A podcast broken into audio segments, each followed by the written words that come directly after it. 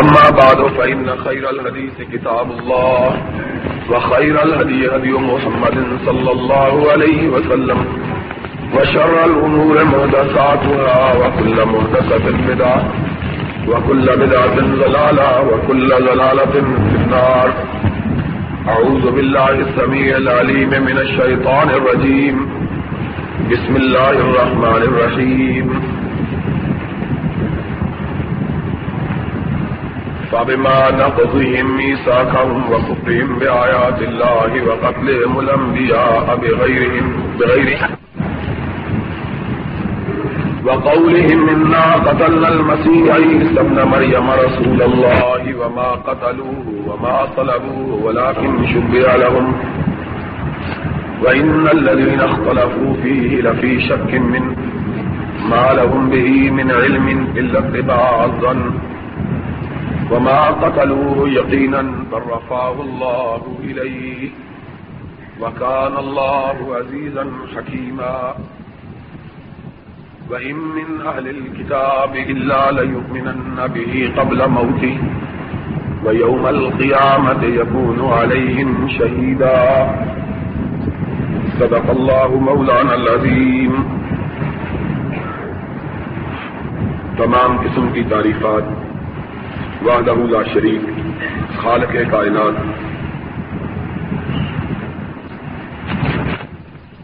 مالک عرض و سما کے لیے ہیں اور لاکھوں کروڑوں ضرور و سلام ہوں۔ اس ہستی اقدس و مقدس پر، جن کا نام نامی اسم گرامی محمد اکرم صلی اللہ علیہ و علیہ و وسلم ہے۔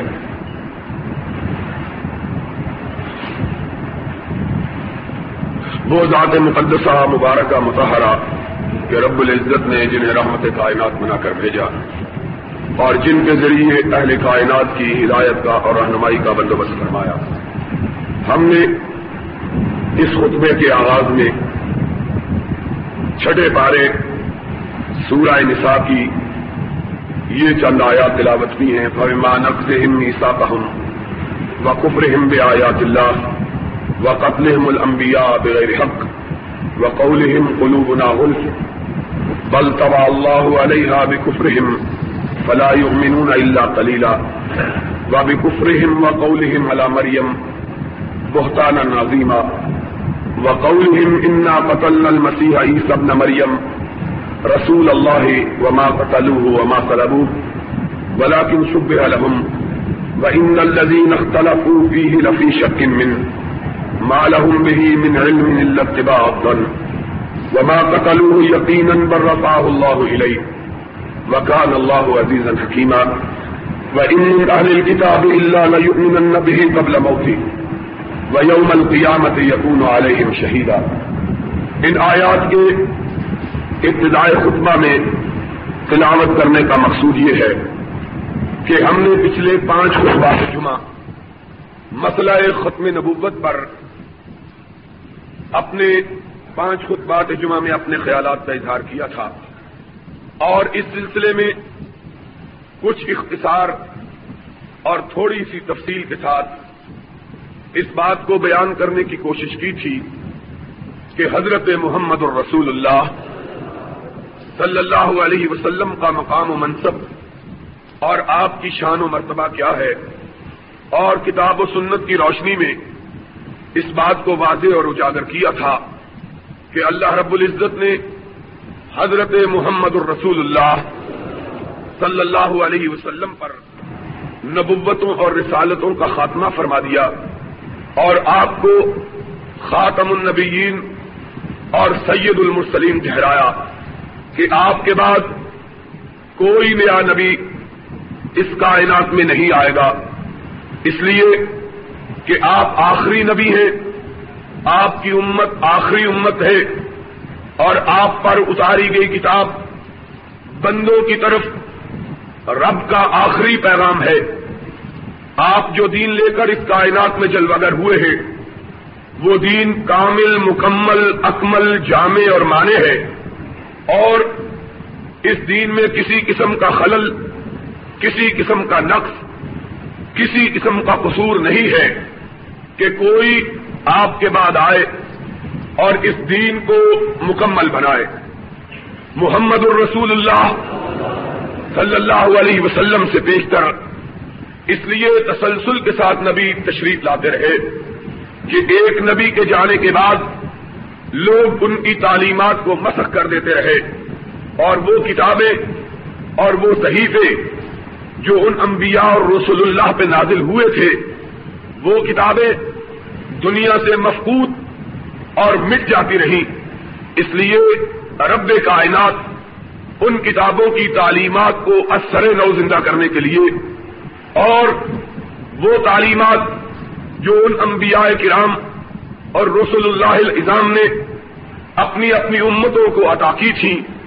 ان تعلیمات کی تجدید اور احیاء کے لیے اللہ دیگر انبیاء اور رسول اللہ کو اس کائنات میں مبوس فرماتا رہا تاکہ وہ اس کام کی اثر نو تکمیل کرے جس کام کے لیے پہلے انبیاء اور رسول اللہ اس کائنات میں جلوگر ہوئے تھے۔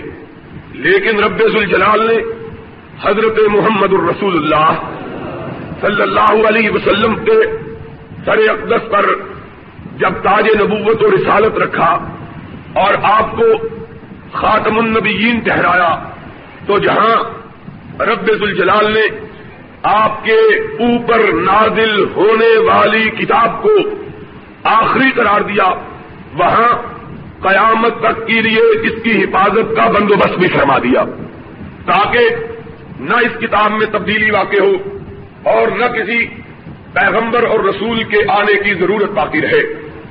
اسی طرح رب الجلال نے امام کائنات، فخر موجودات، رحمت للعالمین، حضرت محمد کریم صلی اللہ علیہ وسلم کی تعلیمات کی حفاظت کے لیے آپ کی امت میں ایسے علماء ہر زمانے میں پیدا فرما دیے جو آپ کی سنت مظاہرہ کو، آپ کی تعلیمات مبارکہ کو، آپ کے ارشادات گرامی کو ہمیشہ ہمیشہ صحیح انداز سے خالص صورت میں لوگوں کے سامنے پیش کرتے رہے۔ محمد الرسول اللہ صلی اللہ علیہ وسلم نے ارشاد فرمایا، کلما حلقہ نبی کان بنو اسرائیل یسوس الانبیاء۔ بنو اسرائیل کے لوگ، ان کی قیادت اور ان کی سیادت کے لیے اللہ تسلسل کے ساتھ نبیوں کو مبوس کرتا رہا۔ کلما حلق نبی خلفہ نبی آخر، جب ایک نبی رخصت ہو جاتے، اللہ ان کی جگہ لینے کے لیے دوسرے نبی کو مبوس کر دیتے۔ فرمایا، یہ سلسلہ چلتا رہا۔ تا آ کے اللہ رب العزت نے یتیم مکہ، محمد ابن عبداللہ، آمینہ کے لال، مجھے اپنی اپنی مخلوق میں سے نو انسانی کے لیے، ان کی قیادت کے لیے، ان کی امامت کے لیے، ان کی سیادت کے لیے منتخب فرما لیا۔ اب میرے بعد کیا ہوگا؟ کیا جس طرح پہلے نبی بنی اسرائیل کی قیادت فرماتے رہے اور ان کے جانے کے بعد کوئی دوسرے انبیاء ان کی جگہ لیتے رہے۔ کیا میرے بعد بھی یہی ہوگا؟ آپ نے فرمایا، لا، میرے بعد کوئی نبی نہیں آئے گا۔ اللہ کے رسول، پھر آپ کی امت کی قیادت کے لیے کیا انتظام ہوگا؟ فرمایا بس یقون الخلفا فیق سرون میری امت کی قیادت و امامت کا کام اللہ میری امت کے علماء کو سونپ دے گا۔ وہ وہی کام کریں گے جو بنی اسرائیل کے انبیاء اور رسول کرتے رہے۔ اللہ نے میری امت کے علماء کو کار نبوت کا وارث بنایا ہے اور وہ اسی طرح اللہ کے دین کی حفاظت کرتے رہیں گے۔ جس طرح بنی اسرائیل میں انبیاء اور رسول اللہ اللہ کے دین کی حفاظت کرتے رہے۔ چنانچہ آج تلک چودہ سو برس گزر جانے کے باوجود ہر دور میں ہر زمانے میں، ہر ملک کے اندر ایسے علماء اللہ کے فضل و کرم سے موجود رہے، جنہوں نے کتاب و سنت کی تعلیمات کو اپنا خون دے کر بھی زندہ رکھا، اپنی جان سے ہار جانا گوارا کر لیا، اپنی روح کا رشتہ، اپنے جسم سے منقطع کروانا گوارا کر لیا۔ لیکن محمد الرسول اللہ صلی اللہ علیہ وسلم کی سنت پہ، آپ کی تعلیمات پہ، آپ کے ارشادات پہ آنچ آنا گوارا نہیں کیا۔ دنیا کے، تاریخ کے، ہر دور میں، ہر زمانے میں، ہر ملک میں، ہر خطۂ زمین میں وقتاً فوقتاً ایسے علماء پیدا ہوتے رہے جو اپنی رگوں کے خون سے اسلام کے پودے کی آبیاری کرتے رہے۔ عرب کے اندر فتنہ پیدا ہوا۔ دین کے مٹانے کا، دین کے بدلنے کا، شریعت کی تبدیلی کا۔ اللہ رب العزت نے سرور کائنات کے شہر میں امام مالک کو پیدا کر دیا۔ جنہوں نے کوڑے کھائے، اپنے چہرے پہ سیاہی ملوائی گاڑی کا منڈوایا جانا گوارا کیا گدے پہ بٹھوا کر جلوس نکلوانا گوارا کیا۔ وہ پشت، جو پشت نبی پاک کی مسنت سے ٹیک لگاتی تھی، اور وہ پشت جو سرور کائنات کی مسنت پہ بیٹھتی تھی، اس پشت کو جلادوں کے دروں سے داغدار اور خون آلود بنانا گوارا کر لیا۔ لیکن محمد الرسول اللہ صلی اللہ علیہ وسلم کی سنت کو نہ مٹنے دیا۔ آپ کی تعلیمات کو روشن رکھا، آپ کے ارشادات کی حفاظت کی، آپ کے پرامین کو سر بلند رکھا۔ کہا، مالک مٹ سکتا ہے، لیکن محمد اکرم کے دین کو مالک کے جیتے جی مٹایا نہیں جا سکتا۔ اسی طرح اللہ رب العزت نے عراق کے اندر احمد ابن حنبل کو پیدا کیا۔ دمش کے اندر، شام کے اندر ابن تیمیہ کو پیدا کیا۔ مراکش کے اندر، اندلس کے اندر امام ابن ہزم کو پیدا کیا۔ کوپے کے اندر امام ابو حنیفہ کو پیدا کیا۔ مصر کے اندر امام شافعی کو پیدا کیا۔ ہر دور میں ایسے لوگ دنیا میں جنم لیتے رہے۔ ہر خطے میں جنہوں نے حق کی خاطر اپنی گردنوں کو کٹوانا گوارا کیا۔ لیکن محمد الرسول اللہ کی سنت پہ آنچ آنے دینا گوارا نہیں کیا۔ ترکی کے اندر ایک عالم جلیل پیدا ہوئے۔ ایک کتاب میں پڑھ رہا تھا۔ بادشاہ ان کی دعوت کے لیے ان کو اپنے پاس بلاتا ہے۔ ان کے قطر میں وہ تشریف لاتے ہیں۔ نماز کا وقت ہو چکا ہے۔ بادشاہ انتہائی متاثر اور جامد قسم کا مقلد ہے۔ اپنے امام کے علاوہ کسی کی بات کو نہ سننا، نہ ماننا گوارا کرتا ہے۔ ایسے عالم میں یہ عالم تشریف لائے۔ نماز کا وقت ہوا۔ دریا کے کنارے بادشاہ کا محل تھا۔ وہاں یہ نماز کے لیے کھڑے ہوئے۔ بادشاہ نے دیکھا کہ جب انہوں نے نماز شروع کی، اپنے ہاتھ سینے پہ رکھے، جب رکوع میں جانے لگے ربائی دین کیا۔ ترکی کا بادشاہ اس بات کو دیکھ کر غصے سے آگ بگولا ہو گیا۔ رکوع سے سر اٹھایا، پھر ربائی دین کی۔ سجدہ کیا، دو رکتوں سے اٹھے، پھر ربائی دین کی۔ بادشاہ نے اپنی تلوار کو بے نیام کیا اور کہنے لگا، یہ کون ہے جو ہماری سلطنت میں ہماری فکا کے خلاف نماز پڑھتا ہے؟ بادشاہ کا ایک درباری، ایک مشیر کہنے لگا، بادشاہ، تو لوگوں کے جسموں کا حکمران ہے، یہ لوگوں کے دلوں کا حکمران ہے۔ اس کے ساتھ تعارف نہ کرنا۔ بادشاہ نے کہا، میں کسی ایسے شخص کو گوارا نہیں کرتا جو ہماری فکا کے خلاف نماز پڑھتا ہو. بادشاہ آگے بڑھا، پھر وزیر درمیان میں کھڑا ہو گیا۔ اس نے کہا، بادشاہ، اس عالم کو اگر قتل کرو گے، لوگوں کے اندر کتنا فساد پیدا ہو جائے گا۔ لوگ گرم ہو جائیں گے، ناراض ہو جائیں گے۔ لوگوں میں پریشانی پھیل جائے گی۔ پھر بادشاہ پیچھے ہٹ گیا۔ دوسری مرتبہ انہوں نے رفائی دین کی۔ پھر بادشاہ غصے میں آیا۔ پھر درباریوں نے روکا۔ چار رکتوں میں چار مرتبہ بادشاہ نے انہیں قتل کا ارادہ کیا۔ شور گل ہو رہا ہے۔ لوگ آپس میں گفتگو کر رہے ہیں۔ لیکن وہ اللہ کا بندہ پورے ان سے نماز ادا کر رہا ہے۔ جب نماز سے پارے ہوئے، امام صاحبی نے اپنی کتاب کے اندر یہ واقعہ لکھا ہے کہ جب نماز سے پارے ہوئے، پلٹ کے دیکھا، وزیر نے کہا، امام، آپ کو معلوم نہیں کہ آپ کے قتل کے لیے بادشاہ سلامت چار مرتبہ تلوار بے نیام کر کے کھڑے ہوئے۔ بادشاہ سامنے بیٹھا ہوا ہے۔ امام فرماتے ہیں، کس جرم کی پاداش میں؟ کیا لگا، تم نے رفیدین کی۔ بادشاہ کے مذہب کے خلاف ہے۔ اس لیے بادشاہ نے تمہارے لیے تلوار میں ان سے نکالی تاکہ تمہاری گردن اڑا دی جائے۔ ہم نے روکا۔ امام کی آنکھوں میں آنسو آ گئے۔ فرمایا، تم نے کیوں روکا؟ کاش مجھے یہ مقام بلند ملتا کہ میری گردن کٹ جاتی، محمد کی سنت کا نام اونچا ہو جاتا۔ کیوں نے روکا ہے؟ لوگوں کو پتا چلتا۔ کہ ہم وہ لوگ ہیں جو محمد الرسول اللہ صلی اللہ علیہ وسلم کی تعلیمات کے لیے، آپ کے ارشادات کے لیے اپنی گردنوں کو کٹا سکتے ہیں۔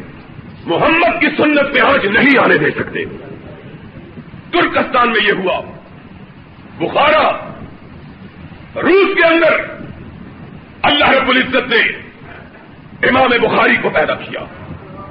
بادشاہ وقت نے سرور کائنات کی تعلیمات کے مقابلے میں اپنی تعلیمات کو جاری کرنا چاہا۔ امام بخاری سینا تن کر اس کے سامنے کھڑے ہو گئے۔ وہ بخاری جس کی عزت و توقیر کا عالم یہ تھا کہ سولہ ہزار شاگرد ایک وقت بیٹھ کے امام بخاری سے سبق پڑھا کرتے تھے۔ سولہ ہزار شاگرد۔ آج بڑی سے بڑی مسجد میں۔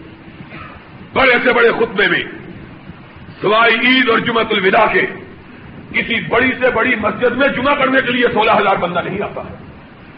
اور اس آدمی کا عالم یہ تھا کہ جس وقت اس امام کی عمر صرف بارہ سال تھی، ایک بہت بڑا امام حدیث کا درس دینے کے لیے بخارا میں حاضر ہوا۔ سارے شہر کے علماء سارے ملک کے علماء اس کا چرچا سن کر اس کی مجلس میں آئے۔ امام کو ممبر پہ بٹھایا گیا۔ تین ہزار عالم اس کے سامنے گھٹنے ٹیک کے بیٹھ گیا۔ بخاری بچہ بارہ سال کا۔ یہ بھی درد سننے کے لیے آیا۔ اور اسے مسجد میں جگہ نہیں ملی۔ جہاں جوتے اتارے جاتے ہیں، وہاں جگہ ملی۔ اور آگے بڑھنے لگے، ایک عالم نے ہاتھ سے پیچھے ہٹا دیا۔ بچے بھاگ جاؤ۔ یہ واس کی مجلس نہیں، یہ محمد کی حدیث کی مجلس ہے۔ تم کیا سمجھو گے؟ جاؤ جا کے گھر کھیلو۔ امام نے کہا، میری ماں نے مجھے نبی کی حدیث کے لیے وقت کیا ہے۔ میں اس آدمی سے حدیث قدر سننے آیا ہوں۔ امام نے حدیث سنانی شروع کی۔ حدیث سناتا ہے۔ امام ایک حدیث پڑھتا ہے، دوسری حدیث پڑھتا ہے، تیسری حدیث پڑھتا ہے۔ جب حدیثیں پڑھ لی، علماء سے سوالات پوچھے۔ علماء نے اعتراضات کیے، امام نے جواب دیے۔ آخر میں وہ بارہ سال کا بچہ اٹھ کے کھڑا ہوا۔ اس نے کہا، میرے بھی چند اعتراضات ہیں۔ لوگ پریشان ہو گئے۔ اتنا بڑا امام جس کے درس کو سننے کے لیے تین ہزار علماء سارے ملک سے آئے ہیں۔ یہ بارہ سال کا بچہ اس سے کیا سوال پوچھے گا؟ لوگوں نے ڈانٹا، لیکن امام کی نظر اس کے چہرہ نورانی پہ پڑی۔ کہا، اس کو سوال کرنے دو۔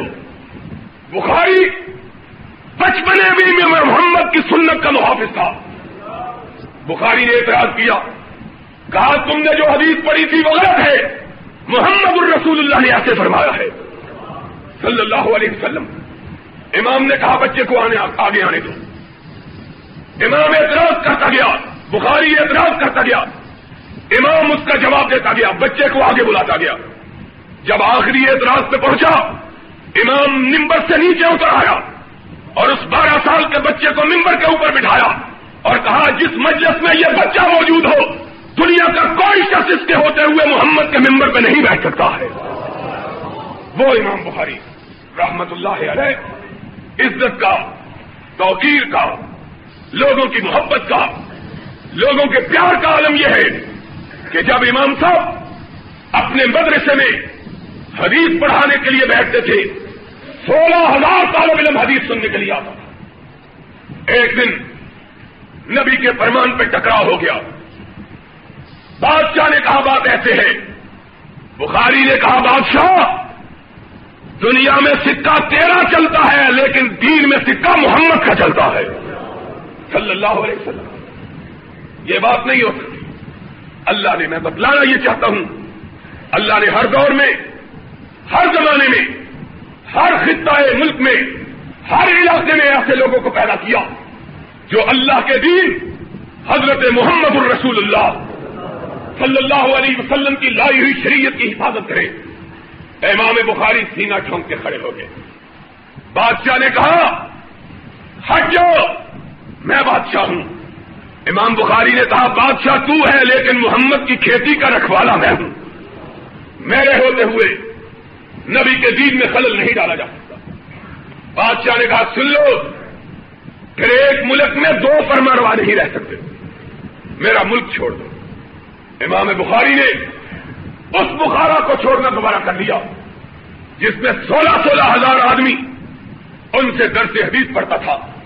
لیکن محمد الرسول اللہ صلی اللہ علیہ وسلم کی تعلیمات پہ آ جانا، ان میں تبدیلی کرنا، ان میں تغیر کرنا گوارا نہیں کیا۔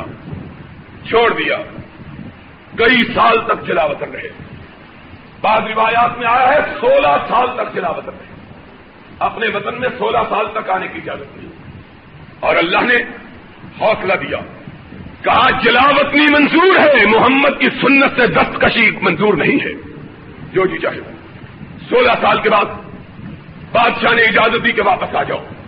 پلٹ آؤ، ندامت بھی اور اس دن جب بخاری کی آمد کی خبر پہنچی، بخارا میں ملک کے اندر، شہر کے اندر ایک شور مچ گیا۔ بھائی باہر بیٹھ جاؤ۔ یہ کیا کرتے ہو؟ بعد میں آتے ہو، اندر آتے ہو۔ باہر بیٹھ جاؤ۔ شور مچ گیا حدیث میں منع آیا ہے۔ نبی علیہ السلاط وسلام نے منع فرمایا ہے، جو آدمی بعد میں آئے، آخر میں بیٹھے۔ گردنوں کو پھلان کے آنا شریعت کے اندر حرام ہے۔ جو آدمی باہر جائے ضرورت کے لیے، وہ بھی باہر تشریف رکھے۔ اس طرح لوگوں کو تکلیف ہوتی ہے۔ محمد الرسول اللہ صلی اللہ علیہ وسلم نے ارشاد فرمایا ہے۔ میں نبی کی حدیث کے لیے کہتا ہوں۔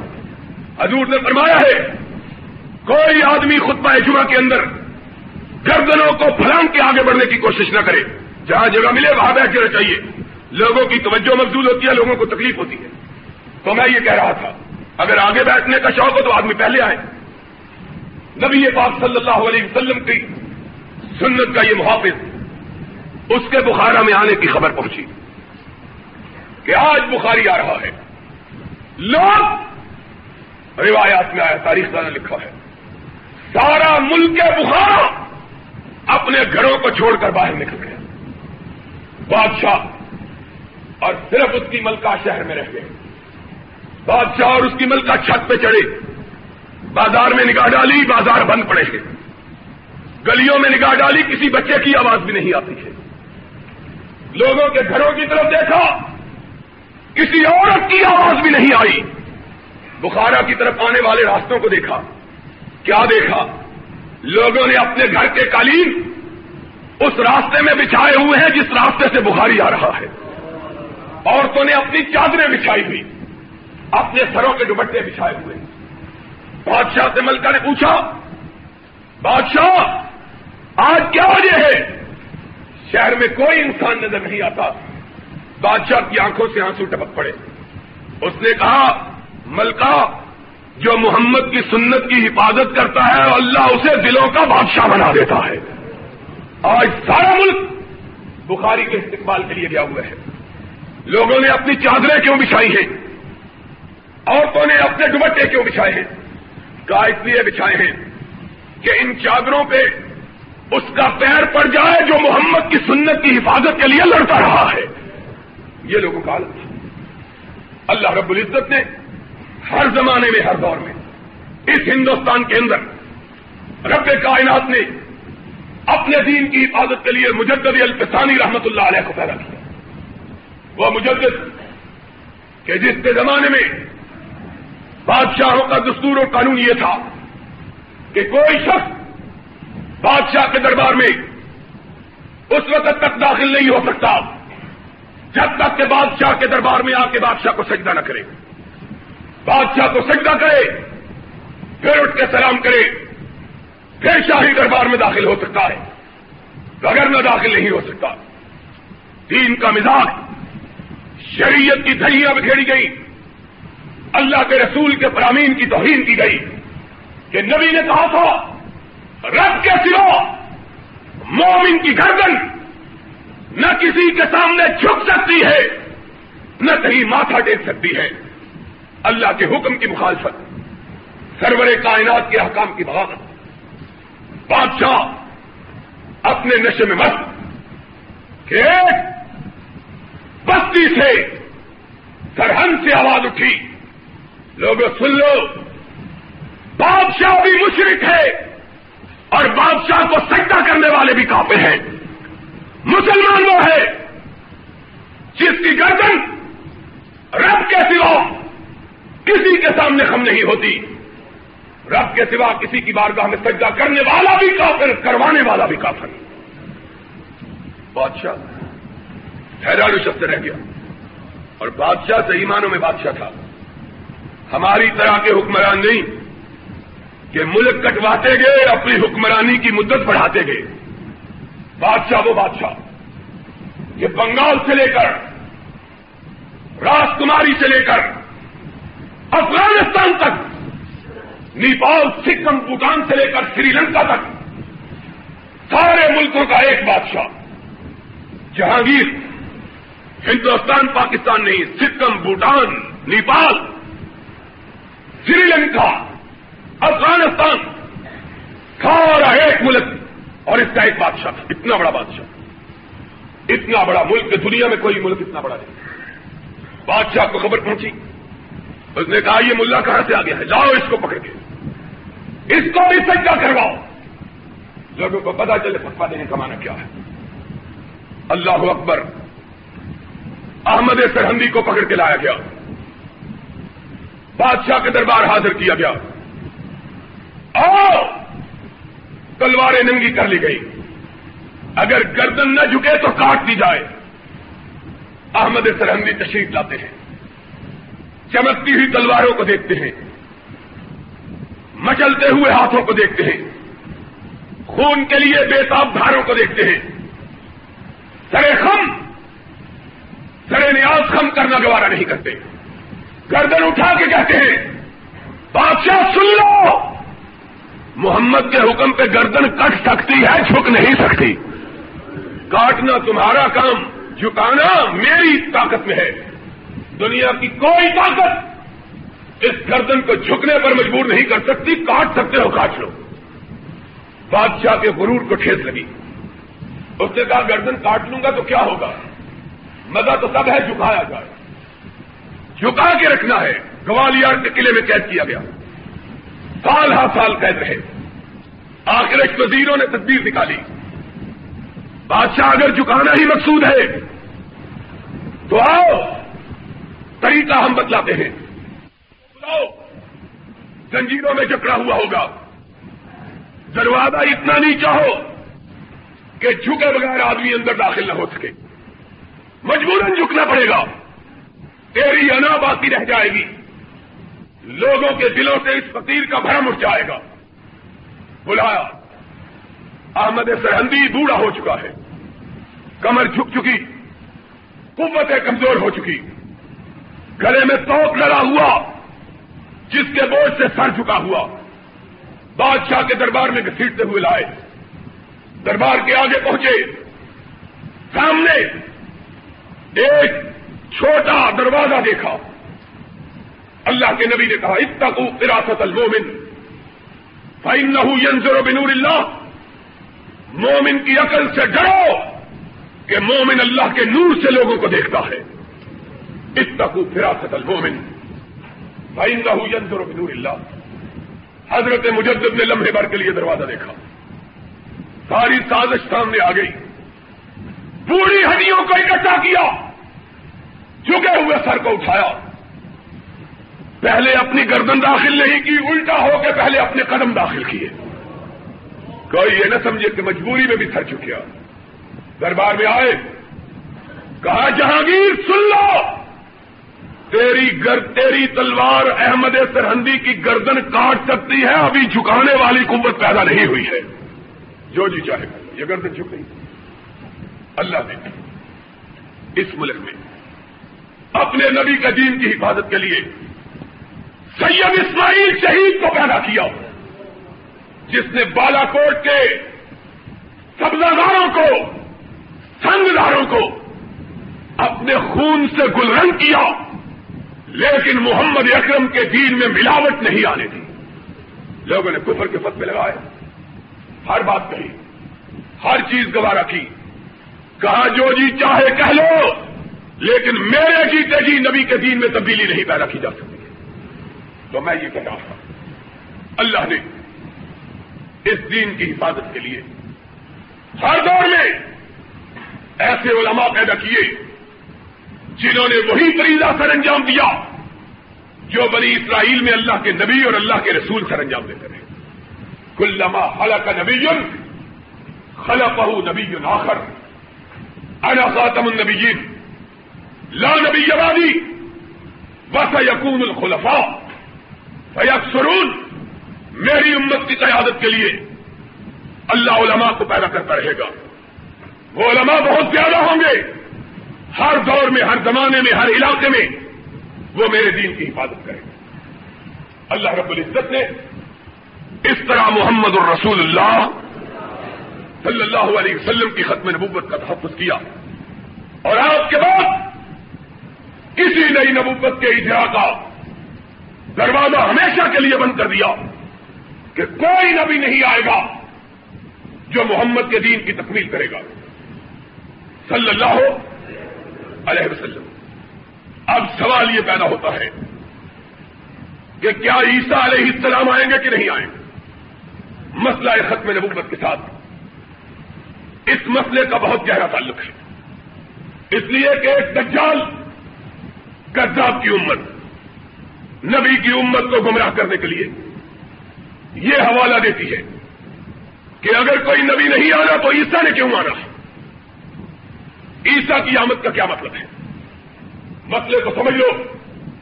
حضرت عیسیٰ علیہ السلاط والسلام نئے نبی نہیں ہوں گے۔ نبی یہ پاک حضرت محمد الرسول اللہ صلی اللہ علیہ وسلم نے ارشاد فرمایا ہے کہ میرے باپ کوئی نبی نہیں آئے گا، میرے بعد نہیں آئے گا، جو پہلا گزر چکا ہے، اس کی نفی نہیں دی اور پھر دوسری بات یہ ہے کہ عیسیٰ علیہ السلام جب اس کائنات میں آئیں گے، تو وہ نبی کی حیثیت سے نہیں آئیں گے، محمد کے امتی کی حیثیت سے آئیں گے۔ صلی اللہ علیہ وسلم۔ کیوں آئیں گے؟ کیا نبی کی تعلیمات مٹ گئی ہیں ان کو زندہ کرنے کے لیے آئیں گے؟ کیا قرآن میں تبدیلی ہوگی اس لیے آئے کیا شریعت کے اندر کوئی خلل آ گیا اس لیے آئیں گے؟ قرآن۔ کہا نہیں۔ کیوں آئیں گے من اہل کتابیں اللہ من بہی قبل موت۔ علیہ السلام اس لیے آئیں گے کہ وہ عیسائی جنہوں نے آپ کے دین میں تبدیلی کی اور نبی آخر الزمان کو ماننے سے انکار کیا۔ عیسیٰ علیہ السلام اس لیے آئیں گے کہ ان عیسائیوں کو محمد کا امتی بنائے۔ نبی کے دین کے اندر، نبی کی شریعت کے اندر، نبی کے قرآن کے اندر کوئی تبدیلی نہیں ہوگی جس کو مکمل کرنے آئیں گے۔ بلکہ اپنی امت، ان کو محمد کی امت میں داخل کروانے کے لیے آئیں گے۔ قرآن کہتا ہے امن اہل کتاب اللہ امن النبی قبل موتے ویوم القیامت یقون والے شہیدا کہ عیسیٰ کی آمد ثانی کا مقصد ان لوگوں کو ایمان میں شامل کرنا ہوگا جن لوگوں نے محمد الرسول اللہ کی امت کو نہ جانا جنہوں نے سرور کریم کی شریعت کو نہیں مانا۔ ان کا مقصد یہ ہوگا۔ اور آنے والا وہی عیسیٰ ہوگا جس عیسیٰ کو یہودیوں نے سلیب پہ چڑھانا چاہا۔ قرآن کہتا ہے ماں کا تلو ہو وہ ماں سلبو ہو بلا کن شب الحم نہ سولی چڑھا سکے، نہ قتل کر چکے بل رب اللہ علیہ بلکہ رب نے انہیں زندہ آسمانوں پہ اٹھا لیا۔ وہ عیسا حضرت محمد رسول اللہ صلی اللہ علیہ وسلم نے ارشاد فرمایا کہ یہ عیسا نئی نبوت لے کے نہیں آئیں گے۔ یہ پہلے مجھ سے پہلے کے نبی ہیں۔ اور جب آئیں گے، اپنی نبوت کو نہیں چلائیں گے، بلکہ محمد کی امامت کو چلائیں گے۔ صلی اللہ علیہ وسلم۔ اب سوال یہ پیدا ہوتا ہے۔ غلام احمد قادیانی نے کہا ہے کہ میں بھی تو وہی حصہ ہوں جو پہلے آیا تھا۔ اللہ رب العزت نے میں نے جس طرح کے پہلے خطبوں میں کہا تھا، اس دین کی حفاظت کے لیے صرف اس کتاب کو تبدیلی اور تعریف سے محفوظ نہیں رکھا، بلکہ اس دین کی تعلیمات کو بھی محفوظ رکھا۔ رب نے اپنے علم سے اس بات کو جانتے ہوئے کہ کئی دجال کجاب آئیں گے جو عیسا ہونے کا روپ دھاریں گے۔ پہلے دن سے ان کی جڑ کاٹ دی۔ ارشاد فرمایا کہ یہ وہی عیسا آئے گا جس کو یہودیوں نے سولی چڑھانا چاہا تھا۔ اور سولی نہیں چڑھا چکے تھے۔ نبی پاک صلی اللہ علیہ وسلم نے نام لے کے کہا ین دلو پی کم عی سب مریم۔ لوگوں سن لو۔ وہ عیسا جو آخری زمانے میں آئیں گے، وہ زمین سے نہیں آئیں گے، آسمان سے آئیں گے۔ ینزل علیکم من السماء۔ اور کون سا عیسا ہوگا؟ عیسا بلو مریم۔ وہ وہی عیسا ہوگا جو مریم کے گھر پیدا ہوا ہے۔ ینزل علی المنارت البیضاء فی شرقی دمشق، وہ عیسا آسمان سے آئے گا۔ واضح اجنحتہ ولل ملائکہ اس نے اپنے ہاتھ جبریل اور میکائیل کے کندھوں پہ رکھے ہوئے ہوں گے۔ جب آئے گا، کہاں آئے گا؟ ینزل ولل منارت البیضاء۔ آئے گا تو دمشق کے مشرقی کنارے پر واقع مسجد کے سفید مینارے پہ اترے گا۔ نبی پاک حضرت محمد الرسول اللہ صلی اللہ علیہ وسلم نے آنے والے دجالوں کی جل کاٹ دی۔ یم کسو کے لرب اربائی سنا چالیس سال دنیا میں حکومت کرے گا۔ کابت اللہ میں آئے گا۔ میری امت کا امام کعبے میں نماز پڑھا رہا ہوگا۔ عیسیٰ کو دیکھے گا۔ کہے گا، عیسیٰ، تم نماز پڑھاؤ۔ عیسا علیہ السلام کہیں گے، نبی کے آنے کے بعد کسی کی نبوت باقی نہیں رہی۔ میں عیسا بھی اگر نماز پڑھوں گا تو محمد کے امتی کے پیچھے پڑھوں گا۔ فرمایا، پھر مدینے میں آئے گا۔ پھر میری قبر میں دفن ہوگا۔ قیامت کے دن میں عیسا ابو بکر و عمر کے درمیان اٹھائے جائیں گے۔ یہ ہے وہ عیسا جو قیامت کے دن، قیامت کے قریب نہ غلام احمد قادیانی، کہتا ہے میں وہی عیسا ہوں۔ اس سے پوچھو کہ وہ عیسا تو مریم کا بیٹا ہے، تو تو چراغ بی بی کا بیٹا ہے۔ چراغ بی بی کا بیٹا مریم کا بیٹا کیسے ہو سکتا ہے؟ اللہ کے نبی نے کہا ین دل ہوئی سب مریم. وہ عیسا جو آخری زمانے میں آئے گا، وہ مریم کا بیٹا ہوگا.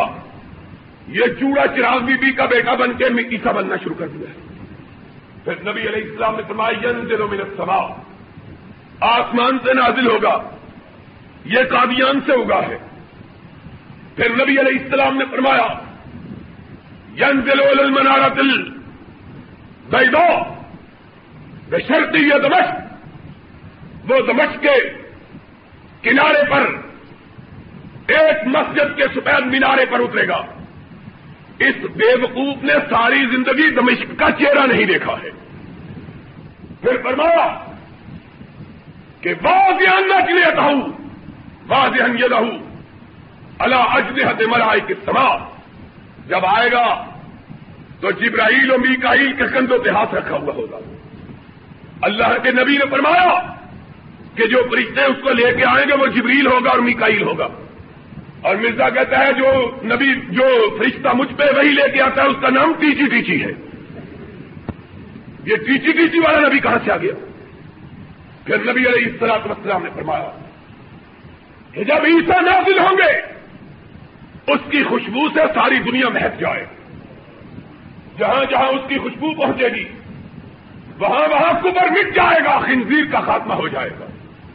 اور یہ نبی، یہ اتنا بدبودار تھا کہ اس کا اپنا بیٹا بشیر لکھتا ہے کہ ایک دفعہ میرے والد نے پندرہ دن تک کپڑے نہیں بدلے تھے۔ گرمی کا موسم تھا، غسل بھی نہیں کیا۔ گھر میں آئے اتنی بدبو حضرت صاحب کے جسم سے آتی تھی کہ میری ماں نے تنگ آ کے دوپٹہ اپنی ناک پہ رکھ لیا۔ کہا وہ فرشتہ ہے کہ فرشتوں کے کندھوں پہ سوار عیسا آئے کہ جس کی خوشبو سے زمانہ میں جائے۔ اور کہاں یہ بدبودار نبی، کذاب کا جال کہ اپنی بیوی اس کی بدبو برداشت نہ کرتی۔ فرمایا پھر وہ کعبہ میں آئے گا، میری امت کے پیچھے نماز پڑے گا۔ اور اس شخص کو جیتے جی کعبے میں جانے کی توفیق ہی نہیں ہوئی ہے۔ کرما یوتھ پنوئی فی روزتی جب دنیا میں آئے گا، چالیس سال حکومت کرے گا۔ یہ چالیس سال انگریزوں کے بوٹ چاہتا رہا ہے۔ فرمایا وہ حکومت کرے گا۔ یس تو لوگ دجال۔ دجال کو قتل کرے گا۔ یہ خود کانا دجال تھا۔ فرمایا یزا الجزیہ۔ یہ ٹیکسوں کو معاف کرے گا۔ کوئی کافر نہیں گا رہے گا جس پر ٹیکس ہو۔ اور اس کے زمانے میں جتنا کفر پھیلا ہے، اتنا کسی زمانے میں کفر نہیں پھیلا۔ فرمایا ویت پل الخنزیر اس کے زمانے میں اللہ خنزیر کا خاتمہ کر دے گا۔ یہ خود خنزیر چرانے والے انگریزوں کا نوکر تھا۔ فرمایا، ثم یموت پھر اس کی موت مدینے میں آئے گی۔ اس کی موت لاہور کی ایک کٹی خانے میں ہوئی ہے۔ فرمایا یوتھ پنو کی قبری۔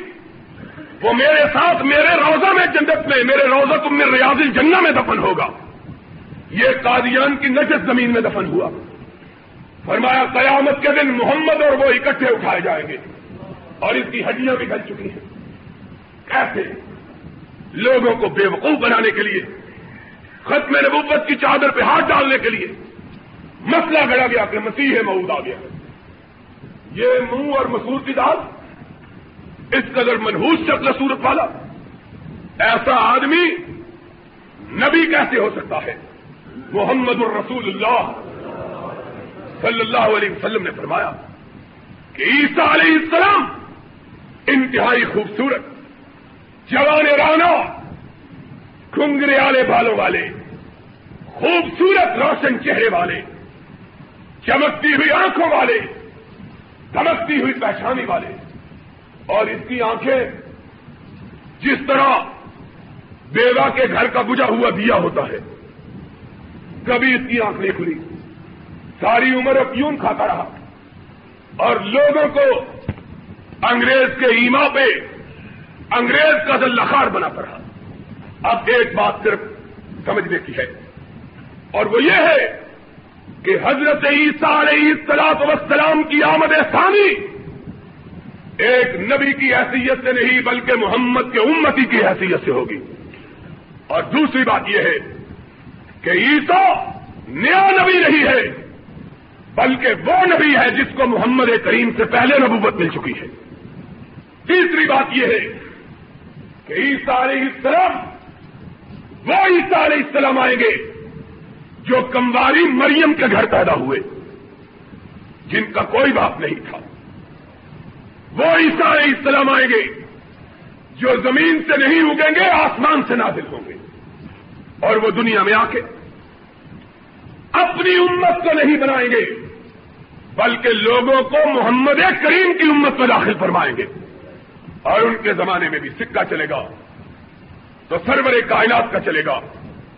اس سے یہ معاملہ بخوبی واضح ہوتا ہے کہ اللہ رب العزت نے حضرت محمد الرسول اللہ صلی اللہ علیہ وسلم پر نبوتوں کو ختم کیا کہ اب آپ کے بعد کوئی نیا نبی آ کر اپنا سکہ چلانے والا نہیں ہے۔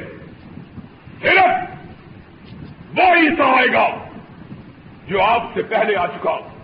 اور اللہ اسے معاشرے کے طور پر اس کائنات میں بھیجے گا تاکہ وہ یہودیوں اور عیسائیوں کو نبی کی امت میں داخل کر ان کے بعد ایک دور تھا اور خطبہ کا قاضی سانامت تھے، مولانا داود غزنوی تھے، رحمت اللہ علیہ یہ کھیت تھی جو رخصت ہو گئی۔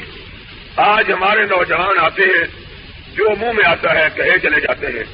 اور نہیں سمجھتے کہ بعض دفعہ ایک ایسی بات جو وہ کہہ رہے ہیں ان کے اپنے عقیدے کے، اپنے نظریے کے خلاف ہوتی ہے۔ میں، مجھے معاف کر دیں۔ اب ہمارا مطلب کچھ اس قسم کا ہے۔ ہمارے سے مراد ہے حدیث اور دیوبندی، وہ لوگ جو کتاب و سنت کے قائل محترف اور متحد ہیں۔ اور جن کے نزدیک معیار صرف اللہ کی کتاب اور اللہ کے رسول کی سنت ہے۔ کائنات میں کسی بڑے سے بڑے کی کوئی دستار اور کسی اونچے سے اونچے کا کوئی جبا ان کو اس بات پہ آمادہ اور مائل نہیں کر سکتا کہ تم کتاب اللہ کو چھوڑ دو اور سرور کائنات کی سنت کو چھوڑ دو اور میرے برا و دستار کی بات مانو۔ بلکہ وہ یہ جانتے، مانتے، سمجھتے، یقین رکھتے ہیں کہ پوری کائنات ایک طرف ہو اور رب کائنات کا فرمان ایک طرف ہو یا رحمت کائنات کی بات ایک طرف ہو۔ پوری کائنات کی بات کو ٹکرایا جا سکتا ہے۔ رب اور اس کے رسول کی بات پہ آنچ نہیں آنے دی جا سکتی۔ یہ اللہ کا شکر ہے۔ ہم ایک ایسے گروہ سے تعلق رکھتے ہیں۔ میرا نقطۂ نظر یہ ہے کہ اہل حدیث اور دیوبندی، یہ ایک تحریک تھی بر صغیر میں رسم و رواج کے خلاف، بدعات کے خلاف، شرکیات کے خلاف، قصوں کے خلاف، کہانیوں کے خلاف، من گھڑت افسانوں کے خلاف اور مولوی ذاکر پیر اور باعث ان کے صدری نسخوں کے خلاف۔ یہ تحریک تھی۔ اس تحریک نے ہندوستان بر صغیر پاک و ہند میں اس بات کو اجاگر اور نمایاں کیا۔ کہنے والا کتنا اونچا کیوں نہ ہو؟ اگر اس کی بات کتاب و سنت کے منافی ہے، تو اس کو بوٹ کی نوک پہ رکھا جائے گا۔ اور کہنے والا کتنا چھوٹا کیوں نہ ہو؟ اگر اس کی بات کتاب و سنت کے مطابق ہے تو اسے سر پہ رکھا جائے گا، آنکھوں پہ رکھا جائے گا۔ یہ ایک نقطۂ نگاہ تھا۔ تو میں، میرے دوست، میرے بھائی اور میرے بزرگ کے فرزند نے ایک بات کہی ہے کہ مزار صرف ایک ہو، کبا صرف ایک ہو، نہیں نہیں، کوئی کبا مدار میرے آقا اور مولا حضرت محمد الرسول اللہ۔ صلی اللہ علیہ وسلم کا مطلق ارشاد تھا۔ اپنے دادات حضرت علی المرتدا کو، لا ترا قبرن لا ترا وطن لا ترا سورت اللہ سمجھتا ہوں بلا قبر مشرفن اللہ سمجھتا جب بھی کوئی قبر اونچی دیکھو، اس کو برابر کر دو۔ جب بھی کوئی صورت دیکھو، اس کو مٹا دو۔ محمد الرسول اللہ۔ صلی اللہ علیہ وسلم کی عظمت کا راز یہ ہے کہ وہ اپنی پرستش کے لیے نہیں آئے۔ انہوں نے کسی ایسی بات کا حکم نہیں دیا جس میں اپنی بڑائی، اپنی اونچائی، اپنی عظمت، اپنی بالائی، اپنی برتری ہو۔ انہوں نے آخری وقت تک اگر حکم دیا تو صرف رب واحد کی برتری کا حکم دیا۔ یہ ہمارے آقا کا، ہمارے مولا کا حکم ہے۔ کبا ہم کسی کا نہیں مانتے۔ مزار ہم کسی کا تسلیم نہیں کرتے۔ ہمارا عقیدہ یہ ہے بندی ہو، اہل حدیث ہو متفقہ عقیدہ ہے۔ کتاب و سنت کے مطابق میں نے اس لیے اس بات کی وضاحت کی ہے کہ کوئی دوست کسی غلط فہمی کا شکار نہ ہو۔ متفقہ عقیدہ یہ ہے کہ پختہ قبر، چاہے اونچا ہو، چاہے نیچا ہو، چاہے بزرگ ہو، چاہے برتر ہو، چاہے کہتر ہو، چاہے بہتر ہو کسی کی قبر پختہ بنانا جائز نہیں ہے۔ کوئی ہو، اس لیے نہیں جائز کہ محمد الرسول اللہ صلی اللہ علیہ وسلم نے قبر کو پختہ بنانے کی اجازت سرور گرامی حضرت محمد الرسول اللہ صلی اللہ علیہ وسلم کی قبر اثر بھی کچی ہے۔ یاد رکھنا اس بات کو۔ نبی مکرم، رسول معظم، سرور عالم صلی اللہ علیہ وسلم کی قبر مبارک کچی ہے۔ اور یہ اللہ کی طرف سے ایک نشان ہے۔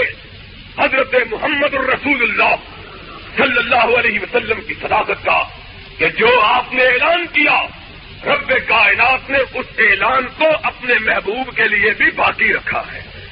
آپ کی قبر اکثر کے گرد جو دیوار بنائی گئی، وہ ایک خاص مسلط کے لیے بنائی گئی۔ ایک بات یہ اور دوسری بات میں یہ کہنا چاہتا ہوں دوستو، پیر، مجھے اس بارے میں کہنے میں کوئی بات نہیں ہے۔ مجھے کوئی شرم نہیں آتی اس بات کے کہنے میں کہ ہم کسی پیر کو نہیں مانتے۔ اگر لوگ ہم کو تانا دیتے ہیں یہ پیروں کو نہیں مانتے، تو جاؤ، ان کو جا کے کہہ دو، ہم نہیں مانتے۔ جو جی چاہے ہمارا بگاڑ دو۔ ہم دین کے بارے میں معذرت خواہی کا طریقہ اختیار کرنے کے لیے تیار نہیں ہے ہمارے آنکھوں مولا نے ہم کو سوچ دکھایا ہے۔ یاد رکھو، دین کے بارے میں مداحنت یہ منافقت ہے، اور منافقت کو رب کبھی گوارا نہیں کرتا۔ پیر لیے پھرتے ہو۔ جو ہم نہیں مانتے، تم نے لینے والوں کو پیر بنا رکھا ہے۔ ہم نے پیر اگر مانا ہے تو اکیلے کملی والے کو مانا ہے۔ ہم نے نہیں مانا۔ ہم نہیں مانتے کسی کو پیر۔ پیر اگر تم کہتے ہو گستاخ ہے اس میں گستاخی کی بات ہے تو گستاخی کی صحیح۔ تم نے لینے والوں کو پیر بنا رکھا ہے۔ فرق یہ ہے، پیر ہم نے مانا۔ ہم نے لینے والے کو نہیں مانا، دینے والے کو پیر مانا ہے۔ تم مانتے ہو پیر لینے والے کو، جو آتا ہے۔ پچھلے دنوں میں شکر گڑھ میں گیا۔ لوگوں سے پوچھا، کیا حال حال ہے جب بھی کسی بستی میں آدمی جاتا ہے، پوچھتا ہے یہاں سے کیا حالات کہنے لگے جی دو ہمارے لیے موسم بڑے مشکل۔ ہمارے اوپر دو بلائیں پڑتی ہیں۔ چتر گڑھ کو تو جانتے ہی نا آپ سب۔ میں نے کہا، کیا؟ کہنے لگے جی ایک تو راوی پڑتا ہے ہم پر۔ جو کچھ ہم نے بویا ہوتا ہے، بہا کے لے جاتا ہے۔ میں نے کہا اچھا دوسری آفت تم پہ کیا پڑتی ہے؟ کہنے لگے، جو بچ رہتا ہے، پیر پڑتے ہیں، باقی وہ سفایا کر کے چلے جاتے ہیں۔ جو طوفان سے بچ جاتا ہے، سیلاب سے بچ جاتا ہے، وہ پیر آتے ہیں۔ یہ آپ سے ہم نہیں مانتے۔ پیر آتا ہے گدے پہ چھٹ ڈالے ہوئے اور آتا ہے، گھروں کا سفایا کرتا ہے اور کبھی کبھی گھروں کے ساتھ گھر والی کا بھی سفایا کر جاتا ہے۔ اور پھر کہتے کیا ہے، جیلی ہے۔ ہم کہتے ہیں، ہم سے لڑتے ہیں۔ اور یارو، بات آئی ہے تو کہہ دیتا ہوں۔ مجھے تو تعجب ہے۔ رب کی قسم ہے، اگر لوٹنے والے ہماری دشمنی اختیار کریں تو تعجب کی بات نہیں۔ کہ لٹیرے ہمیشہ چوکیداروں کے مخالف ہوا کرتے ہیں۔ اگر کسی محلے میں ٹھیکری پہرا لگا ہوا ہو ڈاکوؤں کو بڑی تکلیف ہوتی ہے۔ وہ کہتے ہیں، یہ کہاں سے آ گیا ہماری لوٹ کی راہ میں رکاوٹ ڈالنے والا؟ کوئی تعجب نہیں۔ اگر لوٹنے والے ہماری دشمنی کرے کہ ہم ان کے لوٹ کی راہ میں رکاوٹ بنتے ہیں، تعجب تو اس بات کا ہے کہ لوٹنے والے تو ہماری دشمنی کرتے ہی ہیں لوٹنے والے بھی ہماری دشمنی اختیار کیے ہوئے۔ وہ جن کو لوٹا جاتا ہے کبھی یہ کہہ کے تیرا باپ رات کو ننگا ملا کر کپڑے لا، میں اس کو کپڑے پہنا دوں۔ کبھی ختم کے نام پہ، کبھی تیجے کے نام پہ، کبھی چالیسویں کے نام پہ۔ جن کو لوٹا جاتا ہے، ہم ان کو بچاتے ہیں لوٹ سے۔ وہ بھی ہماری دشمنی کرتے ہیں۔ وہ بھی ہماری مخالفت۔ یارو، ہم ان کو پیر ماننے کے لیے تیار نہیں۔ جو یتیموں کا مال لوٹ کے کھا جائے، ہم نے پیر اس کو مانا۔ کہ ایک مر گیا مرنے والا، وہ یتیموں کے پاس آیا، ان کے سر پر دست شدت تیرا کہا، غم نہ کرو، آج کا کھانا تمہیں محمد کے گھر سے آئے گا۔ صلی اللہ ہو علیہ وسلم، ہم کو منواتے ہو پیر، اور پھر ہم معذرت کریں جی ہم بھی بڑے پیر ماننے والے ہم نہیں مانتے۔ ہمارے شیخ، ہمارے بزرگ، سید علیہ اللہ شاہ بخاری، اللہ ان کی عمر کو دراز فرمائے۔ انہوں نے ساری عمر جہاد کیا ہے ان پیروں کے خلاف۔ انہوں نے اپنی جوانی کھپائی ہے پیروں کے خلاف۔ اور یارو، مجھے معاف کر دو۔ میں تمہاری بد میں اگر سچی بات کہتا ہوں، کس بات کو تمہارے بزرگ مٹاتے رہے ہیں؟ خدا کے لیے تم ان بتوں کو اثر نو استوار نہ کرو جن کے مٹانے کے لیے تمہارے بزرگوں نے اپنی زندگی کھپائی ہے۔ یہ نہ کرو۔ یہ ظلم کی بات ہے۔ میں نے یہ بات اس لیے کہی ہے کہ حضرت کیا صاحب زندہ ہے اللہ ان کو سلامت رکھے، اللہ ان کو حیات رکھے۔ میں وہ آدمی ہوں جو کسی قسم کی منافقت کا روا نہیں رکھتا۔ میں ایمانداری سے کہتا ہوں، اہل حدیث ہوتے ہوئے کہ جن لوگوں کی ولایت کا میں قائل ہوں، ان میں سے ایک سید نیت اللہ شاہ بخاری کا وجود ہے۔ میں سمجھتا ہوں کہ یہ زندہ بنی ہے۔ میرا ذاتی تجربہ ہے۔ میرا ذاتی تجربہ ہے کہ یہ شخص مستجاب الدعوات ہے۔ میں نے کئی مرتبہ اس شخص سے دعا کروائی اور رب العزت نے اس کی دعا کو صرف قبولیت بخشا ہے۔ میرا اپنا عقیدہ ہے، لیکن اس کے باوجود میں کہتا ہوں، خدا کے لیے اس طرح نہ بنو کہ لا تکون کلتی نقد فصلہ امباد قوت میں کہا میری اپیل ہے اور شاہ صاحب اگر میری بات سن رہے ہیں، میری درخواست ہے، یا وہ میری تقریر کر دے، یا اس بات کی تصدیق کرے یہ پیر کا لفظ کالی ہے آج اس معاشرے میں اس کو گالی بنا دیا گیا ہے۔ آج کے اس معاشرے میں لٹیرے کے لیے یہ لفظ خاص کر دیا گیا ہے۔ میری درخواست یہ ہے کہ اہل توحید کے لیے جنہوں نے اپنے سینوں پہ توحید کی خاطر پتھر کھائے ہیں، جنہوں نے اپنے آپ کو اللہ کی وحدانیت کے لیے زخمی کروایا ہے، ان کے لیے اس قسم کے الفاظ استعمال نہ کیے جائیں۔ ان الفاظ کے استعمال کرنے سے، ان الفاظ کے رواج دینے سے اہل بدت کو، گمراہ لوگوں کو شاہ ملتی ہے۔ وہ کہتی ہے، تم اگر کہتے ہیں، تم اگر پیر مانو تو ٹھیک ہے، ہم اگر پیر مانے تو غلط ہے۔ ہم سرے سے اس نام کو ماننے کے لیے تیار نہیں۔ جس کا نہ کتاب اللہ میں موجود ہے، نہ سنت رسول اللہ میں موجود ہے۔ کوئی وجود نہیں اس بات کا۔ ہم نے سمجھا ہے، آج کے پیر، آج کے یہ سارے، یہ لٹیروں کے دوسرے نام ہے اور یہی بات ہے، یہاں اس لاہور میں میں کھلے عام یہ بات کہتا ہوں۔ ایک بہت بڑی بزرگ شخصیت تھی۔ اللہ ان کی قبر کو اپنے انوار اور تجلیات کی مرکز بنائے۔ انہوں نے ساری عمر توحید کا ڈنکا بجایا۔ ساری عمر بدعات کی تصدیق کی۔ سب سے زیادہ لاہور شہر میں انہوں نے توحید کے لیے مورچہ لگایا۔ لیکن ان کے اخلاف وہ لوگ آئے جنہوں نے وہ سارے کام کرنے شروع کیے جو حضرت اپنی زندگی میں منع فرماتے رہے۔ خدا کے لیے میری اس بات کو تنز اور تصنیف معمول نہ کیجیے گا۔ رب کی قسم ہے، میں نے یہ درد دل کے ساتھ بات کہی ہے۔ میں نے آج تیرہ سال کے عرصے میں اپنی مسجد میں، اپنی تخلیہ کی مجلسوں میں بھی کبھی یہ بات کہی۔ نہ میں نے کبھی اپنی زبان سے کہی نہ میں نے اپنے قلم سے کبھی یہ بات لکھی، کبھی میں نے اس طرح کی بات نہیں کہی۔ لیکن میں چاہتا ہوں کہ اس طرح کی باتیں ہمارے یہاں جو رواج پکڑ رہی ہے یہ غلط ہے اہل حدیث کرے تب بھی غلط ہے۔ دیوبندی کرے تب بھی غلط ہے۔ اس لیے کسی دیوبندی، کسی اہل حدیث کی بات کا نام اسلام اور شریعت نہیں ہے۔ شریعت اور اسلام نام ہے۔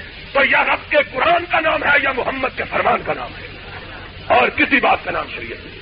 ہمیں ان الفاظ سے، ایسی چیزوں سے گریز کرنا چاہیے جس سے دوسرے لوگوں کو اپنی بدعات کے لیے، اپنے شرک کے لیے گنجائش ملتی ہو. یہ میری ادب کے ساتھ، انتہائی درد دل کے ساتھ، انتہائی آجری کے ساتھ اپیل ہے. ابھی میرے بھائی مولانا احسان اللہ فروخی کہہ رہے تھے، فلاں ختم پڑتا ہے، فلاں ختم پڑتا ہے، مجھ سے بھی لوگ مسئلے پوچھنے آتے ہیں. یہ قرآن پڑھنا جائز ہے۔ میں کہتا ہوں، صاف طور پر کہتا ہوں۔ میں کہتا ہوں، کس کے لیے پڑھتے ہو؟ جی دکان بنا رہے ہیں۔ جی مکان کا ابتدا کریں، مجھے معاف کر دو۔ اگر کسی کے خلاف یہ مسئلہ ہو، میں جواب دیتا ہوں۔ مجھے جائز نجائز کا نہیں پتا۔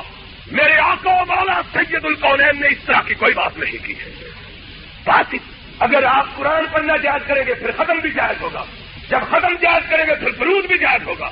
جب درود جائز کریں گے، پھر چاول بھی جائز ہوگا گرنی بھی جائز ہوگی، کھیر بھی جائز ہو جائے آپ فتنوں کے دروازوں کو بند کیجیے اسی لیے